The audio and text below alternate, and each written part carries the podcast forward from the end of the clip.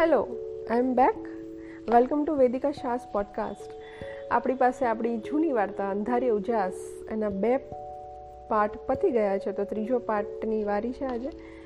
સો પહેલાં, છેલ્લા પાર્ટમાં તમે જોયું કે સલોની તો ભાઈ મનાલી જતી રહી છે.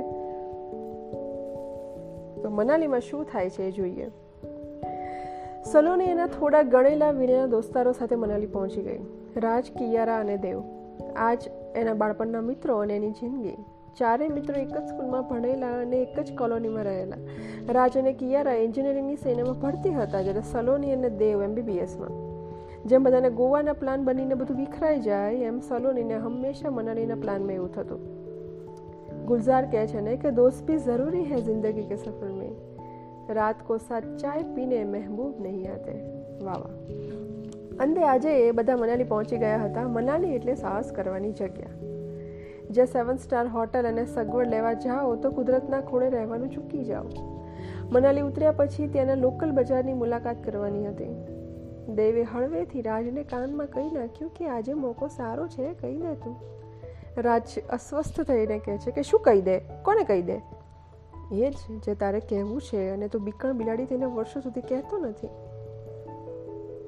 રાજ કહે છે, તું સીધી રીતે બોલ નહીં તો મજા નહીં આવે. દેવ કહે છે, તો સાંભળ, મને ખબર છે કે તને કિયારાથી લગાવ છે અને એ પણ ઘણા સમયથી. મારે આ બાબત પર વાત નથી કરવી. તારા ફાયદામાં છે, બાકી તારી મરજી. કહી દીધું દેવે તો. સેનાને યુદ્ધ પહેલાં જેમ હિંમત આપવામાં આવે તે એમ દેવે ઘણી કોશિશ કરી નાખી હતી. પણ હવે એના એકના એક પ્રસ્તાવથી રાજ કંટાળી ચૂક્યો હતો. ના, ખરેખર તો એ પોતાના નિર્ણયથી કંટાળી ગયો હતો. જો દે, આજના દિવસમાં થાય તો ઠીક છે, બાકી હું ક્યારેય નથી કહેવાનો એને. એમ કહીને રાજ આગળ નીકળી ગયો અને આ બધું સલોની સાંભળતી હતી. તમે લોકો છોકરીઓની જેમ ધીમે ધીમે નથી બોલી શકતા. કહીને દેવને પ્રપલી મારી. ભાઈબંધ આપણો એક જ છે, હું તો ધ્યાન રાખતો હતો. સલોની કે છે અને મારું શું? દેવ કહેશે તારું એટલે સલોની કહે છે, મને પણ એમ કહીને અટકી ગઈ. દેવને થોડી ખબર પડી, પણ જરા માન્યમાં ના આવ્યું હોય એમ એની પાછળ દોડી પડ્યો. તું આખું બોલ, અડધામાં મજા નથી આવતી, દેવે કીધું. સલોની કહે છે, તું સમજી જા. દેવ કહે છે, છોકરીઓને આ જ વાંધો છે, શું સમજવું મારે?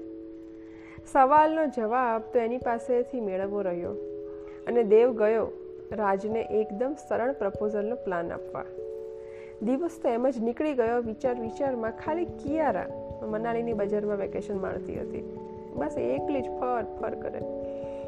મરીઝ કહે છે કે જિંદગીના રસને પીવામાં કરો જલ્દી મરીઝ એક તો ઓછી મદિરા અને ગળતું જામ છે.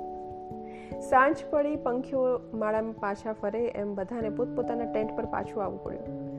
અને એ આખા ગ્રુપ સાથે કેમ્પ ફાયર કરીને વાતાવરણમાં પલટો લાવવાની કોશિશ. રાજને શુરાતન ઉપડ્યું કે માઇક હાથમાં લઈને સ્ટેજ પર ચડી ગયો. દેવની જગ્યાએ રાજ, વાહ.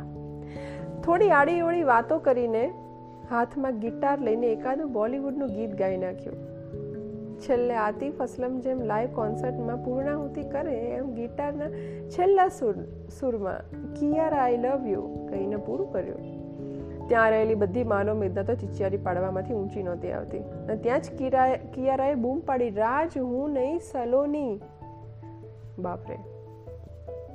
ફિક્ર હે તો લડના જરૂરી હે, વરના ખામોશી રિશ્તે તોડ દેતી હે.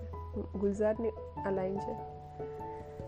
બધે સન્નાટો છવાઈ ગયો. રાજ કંઈ પણ બોલ્યા વગર સ્ટેજની નીચે ઉતર્યો.